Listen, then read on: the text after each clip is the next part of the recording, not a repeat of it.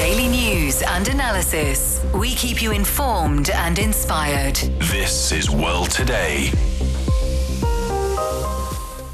Hello and welcome to World Today. I'm Zhao Ying. Coming up, French President Emmanuel Macron wishes to take part in the BRICS summit in August. How does that reflect France's broader foreign policy objectives? What do ASEAN members hope to achieve through their first joint military exercise in the South China Sea? China will facilitate over 3,000 firms to build 5G factories. How to implement such a large scale plan? And Australia gives Twitter 28 days to sort out toxicity and hate. What role should governments play in regulating social media platforms? First, on today's show, French President Emmanuel Macron wishes to take part in the BRICS summit in South Africa in August. French Foreign Affairs Minister Catherine Colonna said she had informed Pretoria of President Macron's availability and interest during her visit to South Africa. The minister added the decision to invite Macron must be taken not by France, but by the BRICS and first and foremost by South Africa, which is the host of the summit. For more, we are now joined on the line by Dr. Lee Pei May, Assistant Professor of Political Science at the International Islamic University, Malaysia. Thanks for joining us. Thanks for having me. What do you think is behind French President Emmanuel Macron's interest in participating in the BRICS summit, and how does that align with uh, France's broader foreign policy objectives? Uh, personally, I think this is a very interesting development as it was an unusual request. Uh, if you look at BRICS, uh, BRICS is actually a bloc meant for the global south, and the current members actually comprise emerging economies. So, a developed and advanced economy such as France wanting to participate in the BRICS summit does send an unusual signal to the world. Uh, for me, it basically means that BRICS is becoming an important platform for France to actually connect and engage with the global south. So in a way, it does say that the status of the global south is very important in the current geopolitical uh, situation. And for France, uh, being able to participate in the BRICS summit implies that France wants to expand their engagement beyond the US-led institution and pursue their own independent foreign policy. And if you look at uh, France and United States relationship, I think France was very uncomfortable uh, being told what to do by the United States. Mm-hmm. Uh, historically, uh, if you look at uh, France, they had they have always been a loud critic of American policy, such as in the Vietnam War.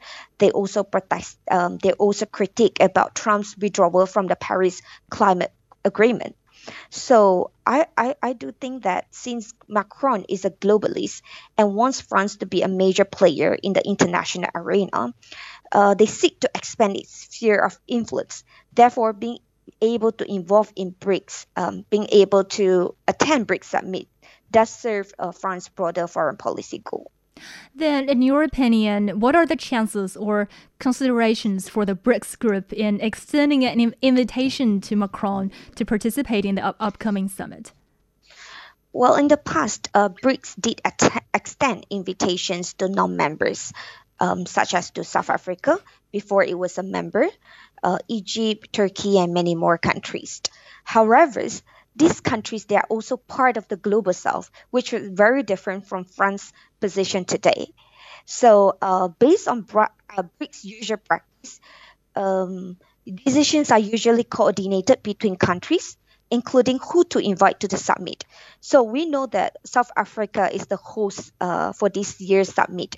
But in the past um, um, there was a summit where pakistan was interested to join uh, but its interest was blocked by one of the BRICS member country, which is not a host. So as such, the host actually honored uh, the uh, the block by one of the members, and as a result of that, Pakistan was not invited to the summit. So whether or not President Macron will receive an invitation, I think depends not only on the host, but also on the decision of, on, of all member countries. Mm-hmm. And in what ways could Macron's participation at the BRICS summit contribute to fostering dialogue and cooperation between Western and industrialized countries and emerging economies? Like, what potential areas of collaboration could Macron explore with the BRICS nations? Um, I think it's a bit difficult um, to have like force the dialogue and cooperation between Western industrialized countries and emerging economies uh, because there is growing skepticism about Western hegemony. So therefore, one of the main issues that you know Macron may need to address at the BRICS summit, if he was ever invited, was to treat uh, global south as an equal partner because without this recognition i don't think there will be have any meaningful dialogue and cooperation between western industrialized countries and emerging economies um, especially you know if you look at how the west generally targeted china. So based on the treatment of china by the west i think emerging economies may get the message that western industrialized countries are trying to undermine the rise of emerging economies. So in terms of areas of collaboration uh, i think for brics country they always concerned about sustainable development, how to pursue sustainable development, uh, renewable energy, and also fighting terrorism. So, for example, um, BRICS have established this new development bank, uh, which was meant to su- finance sustainable projects. And I believe uh, in what way could France contribute is by being a member of new development bank, and they could contribute to fund these uh, sustainable projects. And also, I think in terms of fighting terrorism, uh, France has a lot to share with BRICS members because fighting terrorism has always been a priority for the EU. And France personally, I think, experienced many terrorist attacks on its territories. So they would have the means and knowledge on how to counter terrorism, particularly on prevention. And I think another potential area uh, of collaboration would be in pursuing de-dollarization. Because as we know france is not so keen um, to to have a dollar dominating the world. So this is also one of the common interests of brics.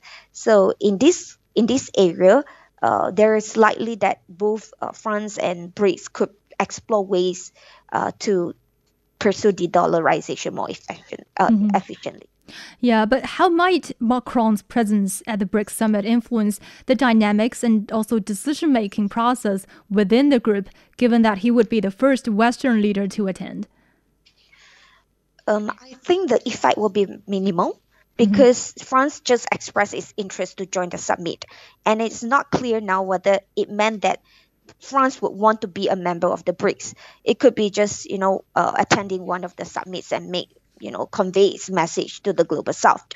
So um, but however since there are requests from france to attend the brics summits it may allow brics member to rethink how uh, what kind of grouping brics wants to be. Um, is that a possibility to make brics becoming more inclusive and not only exclusive to the global south? So I think being inclusive is very helpful for BRICS uh, because it helps not only for the global south but also for the global north to join. And if you look at uh, in, in, in history, I think there was never in the history to see an organization led by the global south and uh, which includes the member of the global north. So if BRICS could be one of the uh, organization that is able to accomplish this, I think this would be a breakthrough in history. Mm-hmm. But if Macron were to attend the BRICS summit, will it have an impact on France's strategic partnership with other Western countries, such as those within the G7? Um, first of all, um, at, as of now, we're not sure whether uh, invitation mm-hmm. will be extended to Macron or not. Um, given that all the decision must come from um, all the BRICS member, uh, because Mos- Moscow is already questioning uh, that why do France wants to attend BRICS summit. So for me, I think um, generally, I think the G7 members might be taken aback by Macron's intention to join BRICS summit. But I think uh, just by attending the summit would not have a great impact on the strategic partnership between France and other Western countries. Uh, this is because they already have a very long standing partnership with one another. And it's too early to arrive um, to the conclu- at the conclusion that France's attendance means that it is siding with the emerging countries. Moreover, if you look at BRICS member, India is also part of BRICS, right? And I believe G7 members have no issue with that and does not see India as anti-West. Mm-hmm. But you know, Emmanuel Macron made a trip to China earlier this year, right? And he said during his trip to China that um, Europe should not get caught up in crises that does not belong to it, which prevents it from building its strategic autonomy. And those statements actually draw some criticism within the G7 members. So, I mean, what, what's your take on those comments? Well, I think this is uh, really important for EU to actually pursue strategic autonomy and and for France, uh, I think President Macron make it clear on several occasions that France and the EU do not necessarily need to be aligned with the United States interests. This is because United States interests may not serve EU interests well. And we we see that uh, when he championed for the strategic autonomy, um, it's important because it's telling the EU that they need to be a third power to decide and defend their own foreign policy rather than blindly following those of the United States. Um, so in terms of you know EU shouldn't be dragged into a crisis that doesn't belong to them. I think this is a a, a sound message uh, sent to the EU members. Uh, this is because if you spend all the resources helping the US to achieve its goal, for example, in containing Taiwan, um, all these resources could actually be used or be, be better spent on making sure uh, other crises in Europe actually um, can be addressed. So, for example, the crisis in Ukraine, and also now I think the European uh, domestic difficulties such as disruption in the supply chain and higher energy prices could be better addressed if they could just focus on addressing this um, this issue. Yeah, and talk. And, yeah, and, and, actually talking about the supply chain, Chinese Premier Li Qiang is, is also paying a visit to France, and he said he expressed he expressed admiration to the French government's opposition to bloc confrontations, decoupling, as well as serving industrial and supply chains. I mean, uh, how, how do you look at those comments? Well, I think uh, uh, this since this is the first foreign visit by Premier Li, right? So it makes sense why he wanted to actually visit France and Germany because these two leaders they are more sensible. I think from the perspective of China, uh, they think that there are more space for uh, China to have a positive engagement with France and Germany. Um, so such statements, uh, I think, mean that Premier Li is optimistic that France would not just be a follower of the United States and try to contain China, but instead, uh, France um, uh, actually are interested to engage with China um, and not isolate China. So I think this visit could bring some very meaningful and practical cooperations between both countries, especially in terms of ensuring the resilience of industrial supply chains. Uh, because we know that um, the um, the United States they are a champion of uh, talking about decoupling and then subsequently de-risking from China, but we, if we look at following the COVID nineteen, the global economy actually looks very gloomy. So if countries are actually um, trying to de-risk or reduce dependence from China, uh, not trying uh, trying to reduce the trade with China, uh, it will contribute to a global recession. So I think this visit is important because it can inject more market in confidence and also uh, stimulate economic activities to avoid global recessions. Mm-hmm. Well, thank you, Dr. Lee Pei May, Assistant Professor of Political Science at the International Islamic University, Malaysia. You're listening to World Today. We'll be back.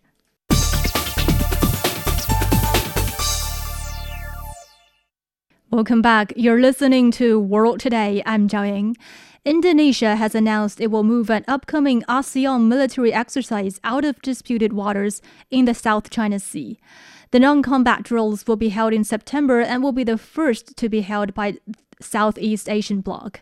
Indonesia is the rotating chair of ASEAN, and during an ASEAN summit meeting in May, the country called for resolving tensions in the South China Sea in accordance with international law, stressing that countries should avoid conduct that could escalate the situation. For more, we are now joined on the line by Timo Kivimäki, Professor of International Relations at University of Bath. Thanks for joining us. My pleasure. What do you think is the main purpose or objective behind ASEAN's upcoming joint military exercise in the South China Sea? Well, I think uh, there is an intention to show to China and others that uh, ASEAN can act alone or as one unit. Uh, um, um, this is important for ASEAN countries uh, who sometimes feel that China is so big and uh, and they are so small. Uh, I also think that uh, for the sake of good relations, it would be great if China could recognize this unity of ASEAN, and if uh, China therefore would work uh, more with ASEAN as a whole, rather than only working with uh, ASEAN countries individually. Uh, I think this is the kind of image that that ASEAN wants to send about the exercise in terms of of the nature of the exercise, uh, they have emphasized that this is not a typical military exercise uh, uh, targeting uh, or aiming at anybody. Uh, it is a, a, a, a, rescue exercise rather than a military exercise. Yeah, but as we know, ASEAN member states have their different demands and interests. Then, how do you think that's going to impact the overall cohesion or decision making process within the bloc? ASEAN has um, things that unite uh, it, and ASEAN has things that uh, uh, kind of pull them apart. Uh, uh, I think the common thing that uh, unites them is is really the fact that they are all obsessed about about economic development. Um, uh, and of course, that's common also to all of the East Asian countries. Uh, that uh, that there's a, there's this uh, this um, feeling that uh, that economic development is the most important thing, uh, uh, most important uh, kind of function of the state. at the same time, ASEAN has many political differences, including differences related to to territorial issues in in South China Sea. Uh, so it's not just that ASEAN countries uh, dispute uh, same territories as China, uh, but they also dispute uh, territories uh, amongst themselves. So it, it is unlikely that that ASEAN can really be a very strong bloc against Chinese demands in, in the area because of the fact that they have their internal overlapping demands too. Okay, and then what do you make of Indonesia's decision to move the military exercise out of the disputed waters? I think uh, East Asian way of conflict avoidance uh, is based on this uh, uh economic uh, development uh, ideal and also respect for sovereignty. Now, neither of these applies to territorial disputes very well because, of course, you cannot uh, respect somebody else's uh, sovereignty in areas that you feel that you own yourself. also, um, you cannot emphasize economic development in areas where where where you actually have uh, uh, overlapping claims to to energy resources. But what we see here easily uh, or quick, quite clearly, is that there is an East Asian way of avoiding conflicts by by by self-restraint. So uh, Indonesia wanted to wanted not to provoke uh, uh, China, uh, so so self-restraint still applies to ASEAN action. Uh, Indonesia does not want to provoke China; it, it, it wants to have good relations with China. Hmm. And then, what do you make of Cambodia's hesitance in joining the exercise? I think Cam- Cambodia has often been seen as the country that is most sensitive towards Chinese concerns. Uh, this is not the first time that China, uh, that, that Cambodia uh, um, is hesitant to do something that uh, they feel uh, could provoke uh, China. I think it's, I mean, to some extent, often Cambodia is is oversensitive. I think it would be important for China also not to overemphasize this too much. Well, what challenges do ASEAN countries face in navigating the escalating rivalry between China and the U.S.? I think um, I think it's uh, it's a very uh, big challenge. Um, um, ASEAN cannot afford to choose sides uh, between China and uh, and uh, and the United States. Uh, ASEAN wants to be in good terms with both, and it needs to be in good terms with both, and and getting kind of entangled in this dispute uh, or, or kind of antagonism between China and, and the United States is the worst thing uh, uh, that could happen to ASEAN. Uh, and uh, I think ASEAN has largely, in most most countries, uh, certainly Indonesia has managed to to avoid this.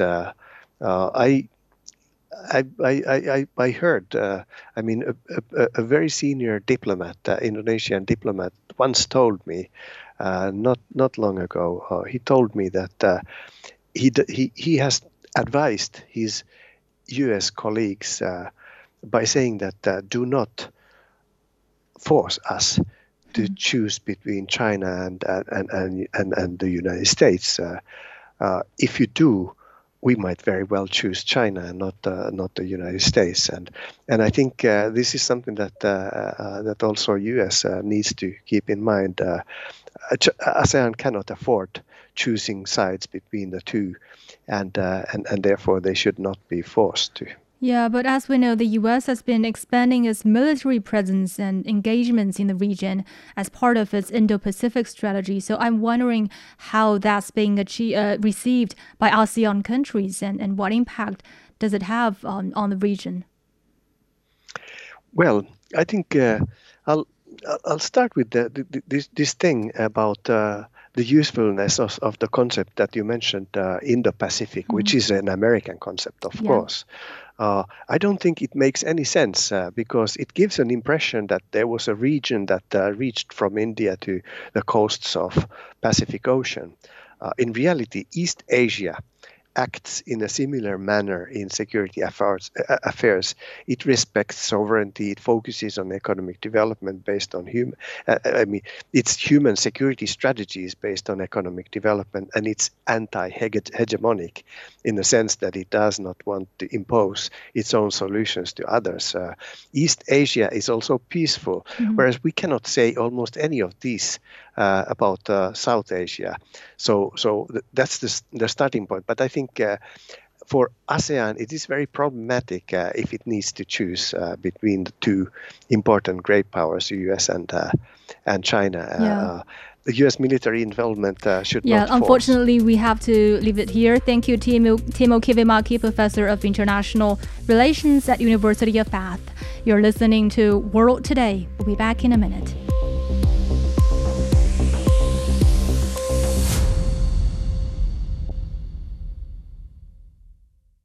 You're listening to World Today. I'm Zhao Ying. China's Ministry of Industry and Information Technology has released a work plan on the development of industrial internet. The plan aims to promote the integration, innovation, and development of 5G plus industrial internet and improve its development management platform. In terms of infrastructure, it will be able to facilitate no less than 3,000 enterprises in building 5G factories. The plan also aims to promote high quality development of external networks of China Telecom, China Mobile, and China Unicom to connect enterprises and cloud platform resources, servicing over 3,000 enterprises. For more, we are now joined on the line by Dr. Yao Shujie, Cheung Kong Professor of Economics at Chongqing University. Dr. Yao, thanks for joining us. Hi. So, can you explain more on this concept of 5G plus industrial internet? 5G and industrial internet is um, is the new uh, developing phenomenon for the industrialization 4.0, reflecting the artificial intelligence uh, cloud computing and big data, and how this uh, digital uh, you know elements apply to the manufacturing system. So uh, industrial internet is to uh, make sure that industrial activity is connected uh, with the internet services. Basically, the purpose is to make the industrial production more automatic, more artificial intelligence driven, more data uh, you know driven. And the 5G, the 5G is basically the infrastructure to connect uh, and transmit all this data and information between point A and point B. And it, it, you know, normally consumer and, and customers they know that the you know mobile payment and other things, it is connected with 5G.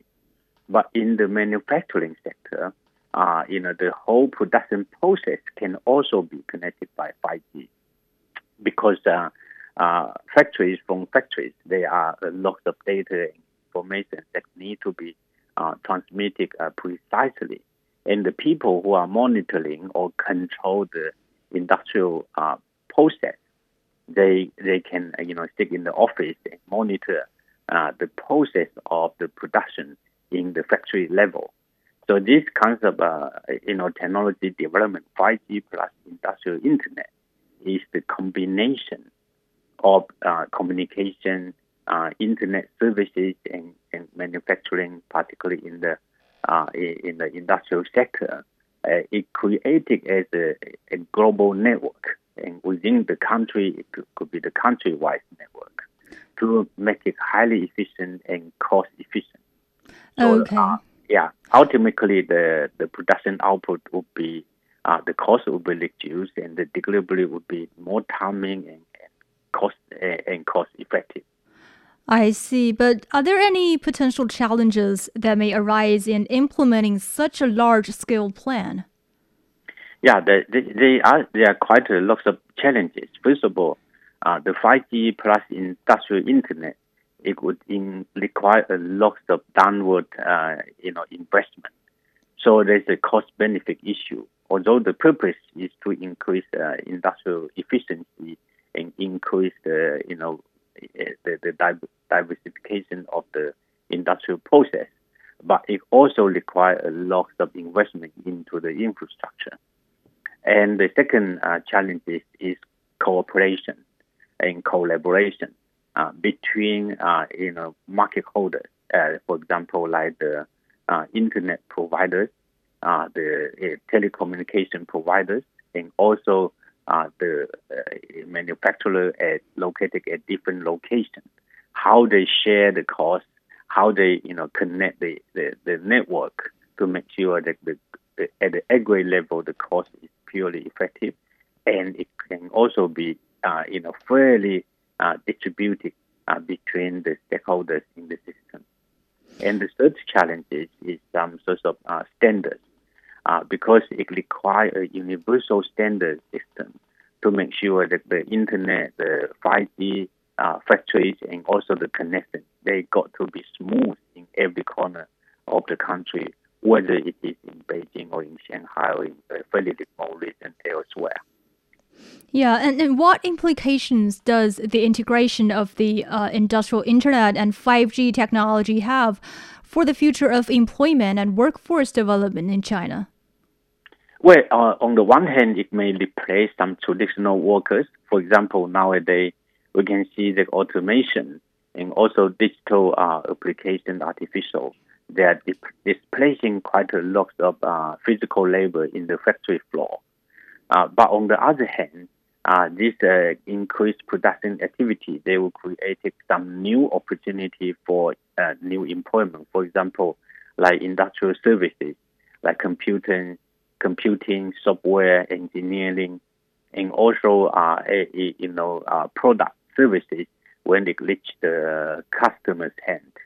So they they would be a significant uh, change, uh, if not transformation of the market system, including the employment, which are connected to uh, the industrial area that may be affected by the 5G plus the industrial internet. Yeah, and education would be very important in this process, I guess. Yes. I mean, human capital, capital development education, on job training, uh, you know, watching by doing, and so on.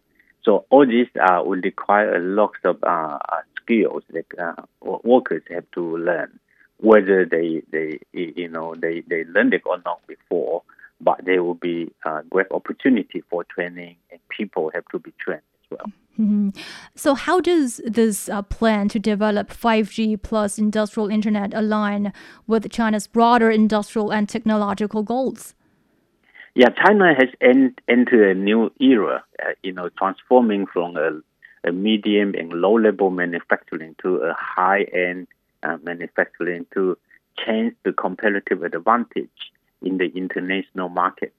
So, by uh, adopting the 5G and industrial technology, allow China to actually to uh, you know to uh, catch up with the most advanced economy in the world.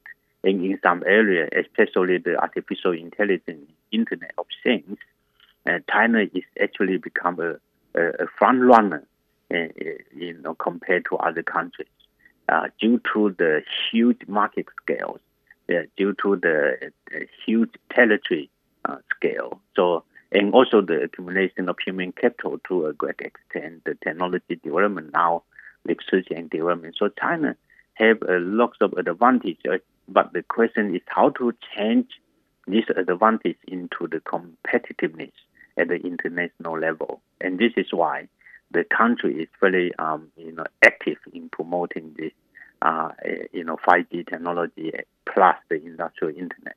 Mm-hmm. Well, talking about global competitiveness, how does China's approach to develop its um, industrial internet and also 5G infrastructure compare to that of other countries? Well, I think China, as I mentioned, is already a, a front runner, fortunately. Uh, and other countries like the United States, of course, in, in a smaller country like Japan, uh, South Korea, and the European Union member states, they are also uh, very advanced and they have their own advantage. But China, uh, as a latecomer of industrialization, uh, China has been rightly doing the things that is cutting edge, uh, particularly the 5G. With China uh, have more patents than many other countries in the world, and, and China also the mobile payment system, uh, the industrial uh, linkage by the internet have been fairly active and, and promoted by the national uh, telecommunication company, China Mobile, uh, China, uh, you know, you know, Telecom, uh, the company, and also the, the China Internet company. They are huge company and they have a huge potential for working together to make China really competitive, uh, even with the United States and other most advanced countries in the world. Mm-hmm. Thank you, Dr. Yao Shujie, Cheung Kong Professor of Economics at Chongqing University. You're listening to World Today. Stay with us.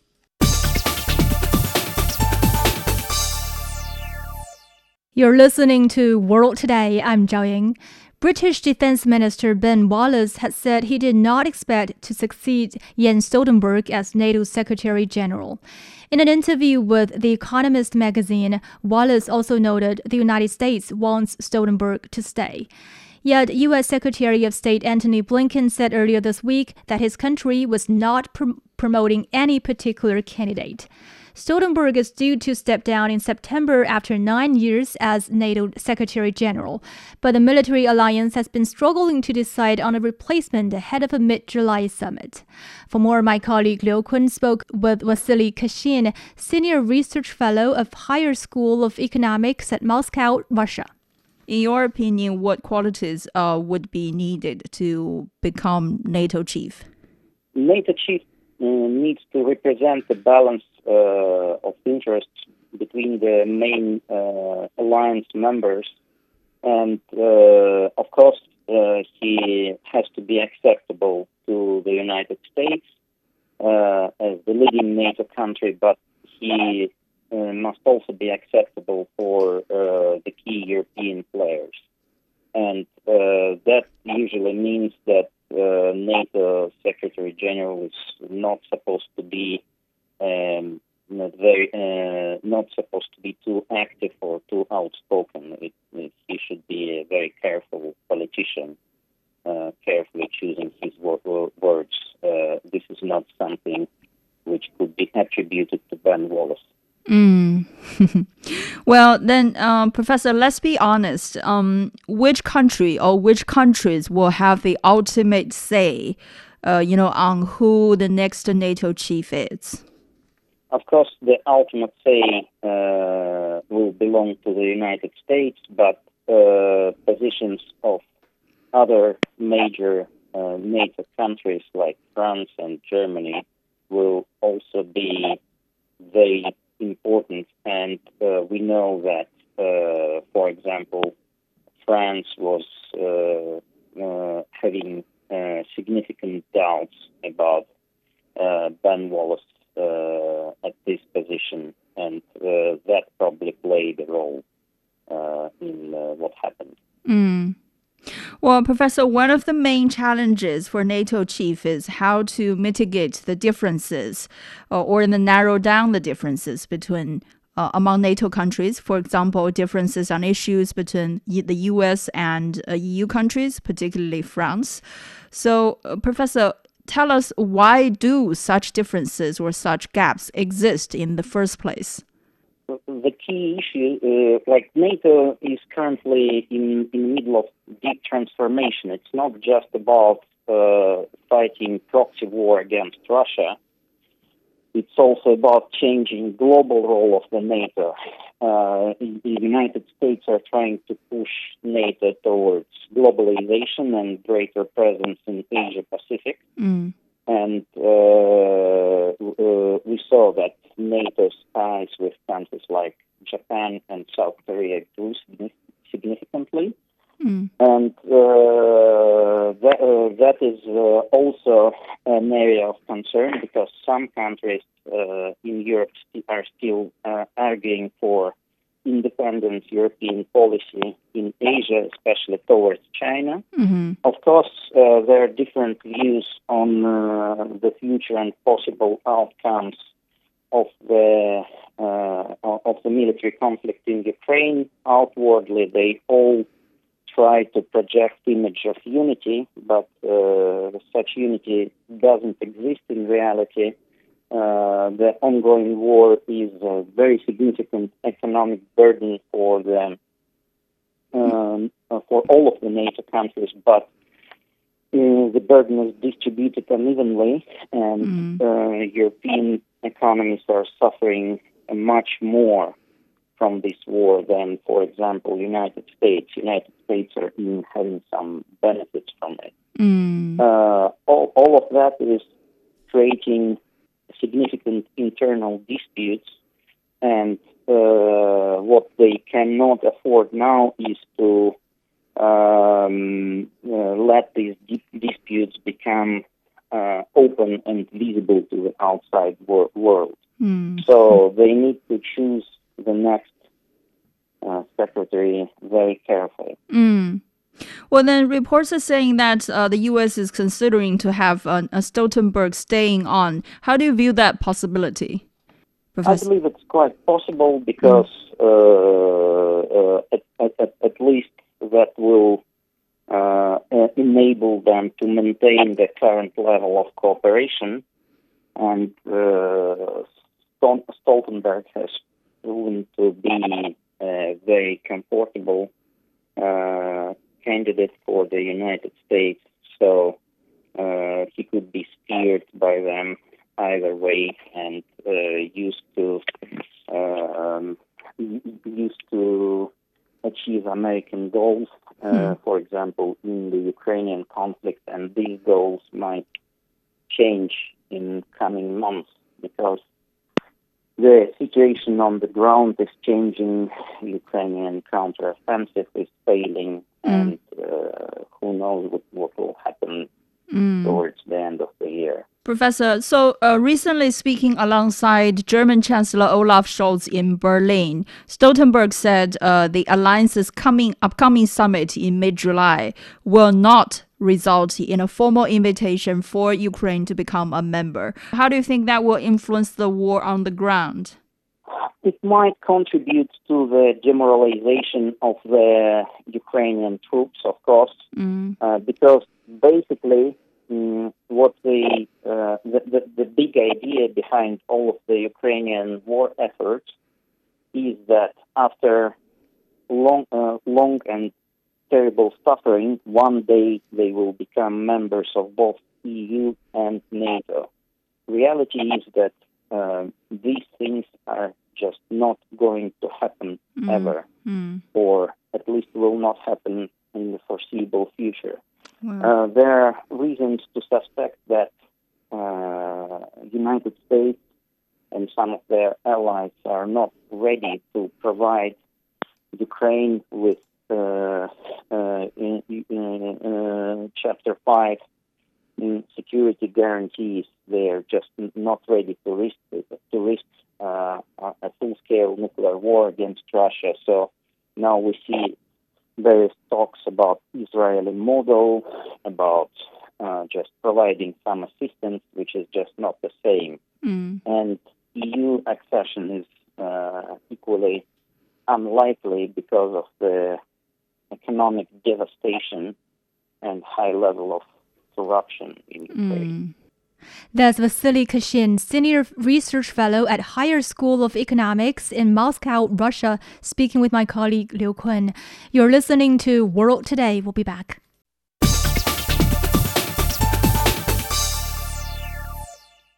You're listening to World Today. I'm Zhao Ying. Australia has given Twitter 28 days to clean up toxicity and hate on its platform or face potential fines. Twitter has become Australia's most complained about platform since Elon Musk took control of it last year. Twitter has far fewer users in Australia than TikTok, Facebook, or Instagram, but the country's e-safety commissioner Julie Inman Grant said the platform was now responsible for one third of online hate complaints. Elon Musk has fired more than 80% of Twitter's global workforce, including many of the content moderators responsible for stemming out abuse. For more, we are now joined on the line by Chen Xi, Assistant to Director of Australian Studies Center at East China Normal University. Chen Xi, thanks for joining us. Thanks for having me. Um, why has Twitter become Australia's most complained about platform since Elon Musk took control of it? Uh, yeah. Uh, well, Australia adopts multicultural uh, culturalism as its kind of like national policy. But there was extremist sentiment of racism towards the marginalized communities, such as Asians and indigenous people in history. So even today, such racism mindset persists still in Australia and poses great threat to Australia's cultural diversity, as well as its political and social, as well as like cultural setting of multicultural uh, uh, multiculturalism.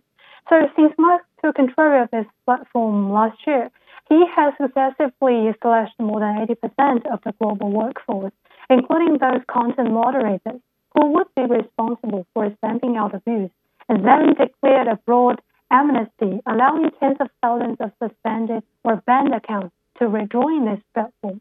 So for Australia, although the racist mindset has been, we can say, generally halted with multiculturalism installed as its national policy, but sentiments of uh, racism have been lurking as subconscious sentiments ready to be stirred up to re-emerge to threaten, uh, to threaten Australia's cultural diversity in the future. Hmm. Given Twitter's significant influence and reach as a social media platform, what are the potential societal consequences consequences of these hate speech on its platform, particularly in the case of Australia? Yeah. So uh, the hate speech, we say, it won't appear only on social media platforms, and its reach will extend quite far and wide.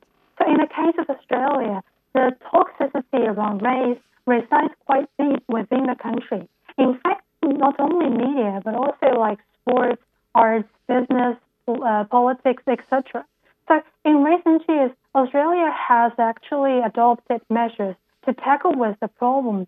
For example, since June last year, Victoria has become the first Australian state or territory to ban the public display of the Nazi symbol in recognition of its role in inciting anti Semitism and hate. And also for this year, it's quite important for Australia because um, Canberra will have its uh, referendum by the end of like this year to decide if the indigenous population could get a voice to parliament in national policy making. So while the polls show majority would back for this vote, but the support is slipping as the debate becomes increasingly acrimonious, especially on social media platforms. So we can say, while Australia's parliament has already passed this legislation, the referendum will finally decide whether the constitution would be altered or not. And the platforms, just like Twitter, will be very likely to leave quite a greater impact on this historic constitutional change for this whole country in the course of its history. Um, yeah. Considering the influence of, of these high profile individuals like Elon Musk on Twitter, how do you think platforms and owners and leaders can be held accountable for their impact and their decisions um, will have on content moderation and also tackling online hate? Yeah.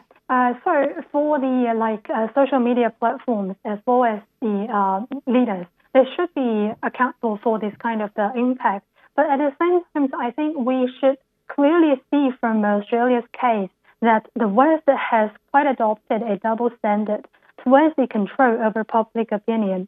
So, for example, for uh, Musk to declare amnesty on Twitter, Australia has lashed out and put forward opinions, whether out of its own political interests or moral judgments.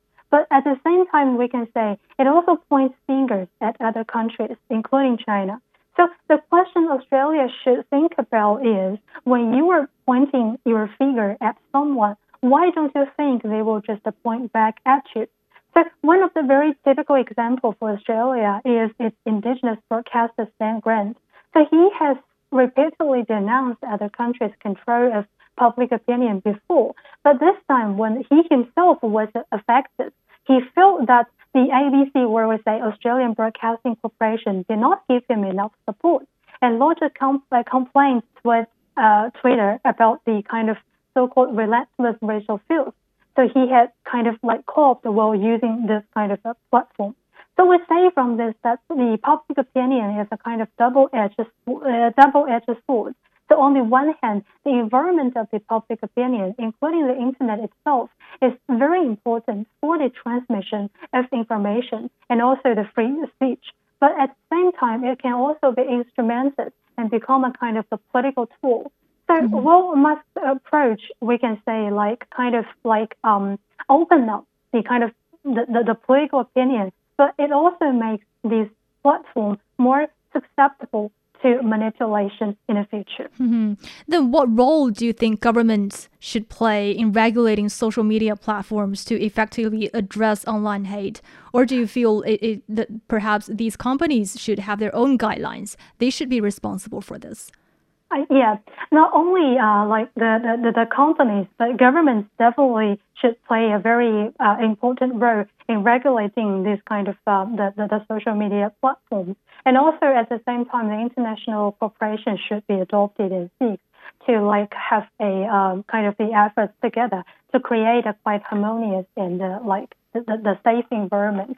So the kind of like the, the, the internet violence we're, we're here say is a kind of problem facing the whole society. So all parties, including those we have just mentioned, the social media platforms or the governments and also like legal departments, users as well, they should all work together to, to strengthen the kind of supervision and publicity. We, in this way, we can like improve the internet literacy and jointly create a civilized and also harmonious and safe online environment. So um, by saying this, we know that in 2020, China launched a global initiative on data security, which emphasized that all parties should step up dialogue and cooperation on the basis of mutual respect and join hands to forge a community with a shared future in cyberspace featuring peace, security, openness, cooperation, and order. So mm-hmm. China's control of the public opinion and the internet could be regarded as a success story. So on the one hand, it has realized the dissemination of information. And on the other hand, it has effectively controlled hate speech um, on the social media platform. So in China, we can say also the hate speech like on international platforms such as Weibo and WeChat, but it will soon be effectively controlled and managed. Mm-hmm. Thank you, Chen Xi, Assistant to Director of Australian Studies Center at East China Normal University. And that's all the time we have for this edition of World Today. I'm Zhao Ying. Thank you so much for listening. See you next time.